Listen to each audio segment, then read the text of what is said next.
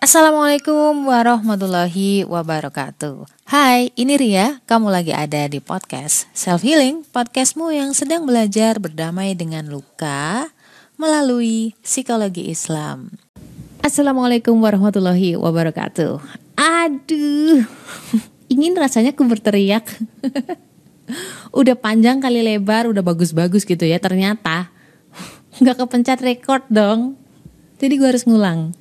So teman-teman semua kalian lagi ada di podcast self healing bareng Ria Marliana Podcast yang belajar bareng untuk berdamai dengan luka. Luka apa sih mbak? Ada deh pokoknya. Banyak banget kan luka kita itu. Jadi ada juga yang terluka gara-gara dinyinyirin ketika lagi belajar bahasa Inggris atau belajar apa pun lah. Tapi kita akan ngomongin uh, bahasa Inggris di episode kali ini. Misalkan kayak, eh grammarnya salah tuh, eh ngomong apa sih lo? Eh sok Inggris kamu, udah deh jangan usah ngomong kayak gitu. Salah lagi tuh tuh malu-maluin. Pasti ada yang komen kayak gitu, terutama para netizen yang budiman.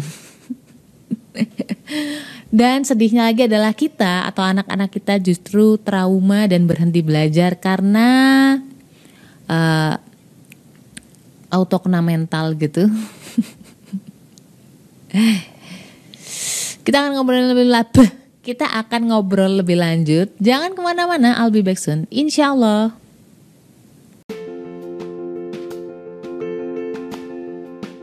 Pengen naklukin diri sendiri atau pengen naklukin hati golongan darah B, wajib banget baca. Jangan deketin golongan darah B sebelum miliki buku Beauty in Abyss ini tenang aja karena bahasanya tuh bukan yang ilmiah-ilmiah banget. Ada cerita, ada narasi tapi nggak sepanjang novel-novel drama atau sastra. Cuman 25 ribu. Link pembelian terlampir nih.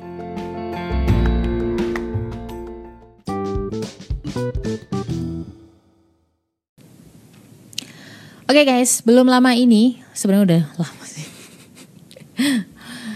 Jadi ini diawali dari Twitter ya. Di Twitter itu biasa kan orang pakai bahasa Inggris. Nggak tahu mereka memang mahir bahasa Inggris, nggak bisa bahasa Indonesia dan sebagainya, atau memang pengen belajar. Dan memang ada orang-orang yang memaksakan diri untuk belajar. Itu aku salut banget sama mereka. Tapi jangan lupa, tetap ada orang yang komen ngomong apa sih mas? Malu-maluin aja. Oh my god. Ketika berbuat salah ya entah grammarnya salah apanya salah lah tulisannya salah apalah itu pokoknya. Oke okay guys kita ngomongin ini dulu.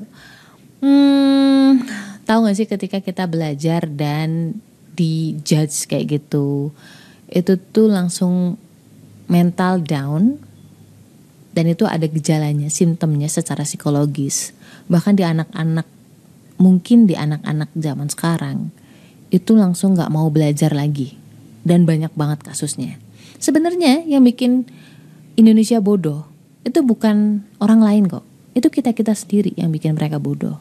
Jadi ketika lu down itu kamu langsung berubah mode ke mode insecure, mode nggak safe, mode takut, mode siaga. Kalau misalkan di laptop atau di komputer itu kayak gitu. Antivirusnya langsung siaga, kayak ada ancaman. Dan tahu nggak bahwa antivirus itu yang lagi mode kayak gitu, itu menghabiskan RAM yang cukup banyak. Begitu juga dengan tubuh kita, konsentrasi kita, dan alam-alam bawah sadar kita, semua saraf-saraf itu tersedot ke mode siaga tersebut. Jadi, walaupun lu belajar sekalipun, paksain belajar, memang kadang-kadang gak masuk. Aku ada pengalaman yang semoga bisa kalian ambil ibrahnya atau atau pelajarannya. Kebetulan aku bekerja di perusahaan Jepang dan bosku itu adalah orang Jepang asli. Yang mana mau gak mau ketika kita berkomunikasi harus pakai bahasa Inggris. Awalnya aku fokus ke grammar, takut salah, harus begini, harus sesuai kaidah, rule dan lain sebagainya. Tapi makin banyak pekerjaan, fokusku berubah dong. Fokus untuk report ya berkomunikasi dan bagaimana caranya agar bosku tuh paham mau lu grammar lo salah mau kamu itu jungkir balik pakai isyarat guling-guling pakai Google Picture apa pun Google Translate lah pokoknya yang penting bos kamu paham dan itu terkonfirm dulu yang awal fokusnya adalah ke grammar benar dan salah berubah menjadi fokus ke komunikasi. Ini penting banget. Lambat laun aku ngerasa ada perubahan. Yang dulunya tuh mau ngomong Inggris sederhana aja tuh deg-degan gitu kan, panik, senewen gitu. Sekarang udahlah bodoh amat lebih percaya diri. Karena apa? Ya itu tadi dipaksain. Karena bahasa itu ibarat kayak renang. Sama-sama skill yang perlu kita latih, perlu kita praktekin mau kamu S3 lulusan doktor teori renang kalau lu nggak pernah praktek nggak pernah latihan jarang latihan lah katakanlah itu juga bakalan tenggelam kok. Belajar renang itu apa sih tujuannya? Iya betul. Tujuannya adalah mengapung. Kamu nggak tenggelam itu kan? Sama juga dengan bahasa Inggris. Bahasa Inggris itu adalah tool atau alat saja untuk berkomunikasi. Grammar salah ini itu bisa diperbaiki kok. Sambil jalan. Fokuslah untuk menyampaikan maksud hati menggunakan bahasa Inggris tadi. Emang bener banget nggak mudah ketika yang lo hadapi adalah orang-orang toksik tadi yang suka komen nyinyir. Caranya gimana? Caranya lo harus tahu sebenarnya apa sih tujuan mereka kayak gitu. Apa sih yang mereka mau?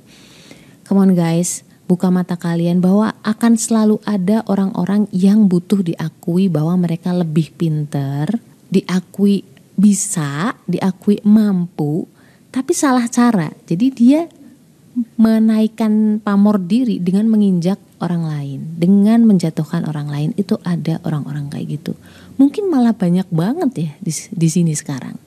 Ingat, Islam aja nyuruh kita untuk menasehati orang ini nasehat ya menasehati orang apalagi ngoreksi itu secara private nggak boleh di depan umum karena apa harga diri yang diserang bukannya bukannya kamu membantu mereka jadi lebih baik gitu. Kalau lo beneran tulus pengen ngoreksi atau membantu dia menjadi lebih baik dalam bahasa Inggris misalkan kamu DM dia bukan komen di hadapan publik apalagi sampai ngata-ngatain malu-maluin bang. Gitu kadang-kadang kalau mau nyinyir ke orang tuh aku khawatir gitu ternyata dia lebih mulia dibanding aku di hadapan Allah gitu kan.